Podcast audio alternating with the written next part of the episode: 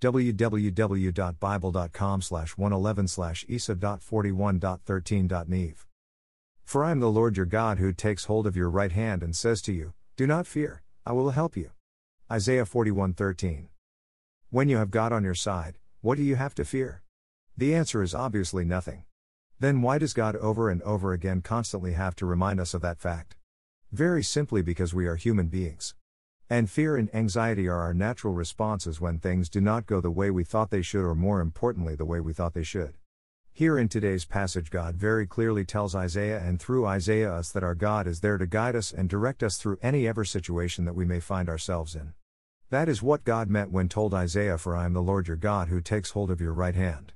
God is telling Isaiah and us that when it appears that our strength has failed us, and when it appears that we are at our weakest and most vulnerable point, that is when God's power and strength is shown to be its greatest.